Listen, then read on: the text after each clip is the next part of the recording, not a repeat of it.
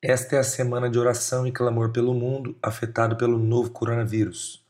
Nossa oração em família hoje encontra os países afetados. A leitura bíblica está em Jeremias 29, 12 ao 14. Então vocês clamarão a mim, irão orar a mim e eu os ouvirei. Vocês me procurarão e me acharão quando me procurarem de todo o coração.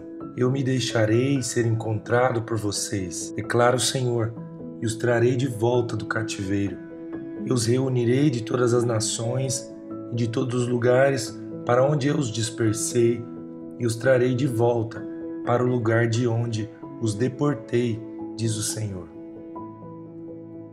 Por que oramos? Entre outras coisas, porque sabemos que Deus nos ouve.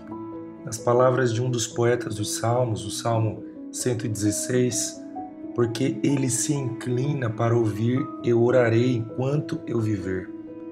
Essa é a nossa certeza.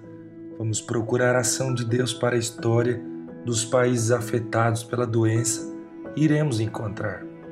Procuraremos consolo para os enlutados e o Deus de toda consolação por meio de Cristo fará transbordar sobre eles toda consolação. Deus tem o poder e o controle, e mais a misericórdia, para trazer cada nação, economia e famílias de volta a seu lugar, como nos promete as Escrituras. Cremos que esse momento é oportuno para encontrar a ação de Deus. Ele deixou ser encontrado por nós. Nossa oração de hoje vai em direção aos países afetados pelo Covid-19, especialmente aqueles em que a pandemia alcançou níveis generalizados. Oremos também pelos países onde o vírus ainda não se alastrou de modo generalizado, para que as autoridades consigam conter a sua disseminação.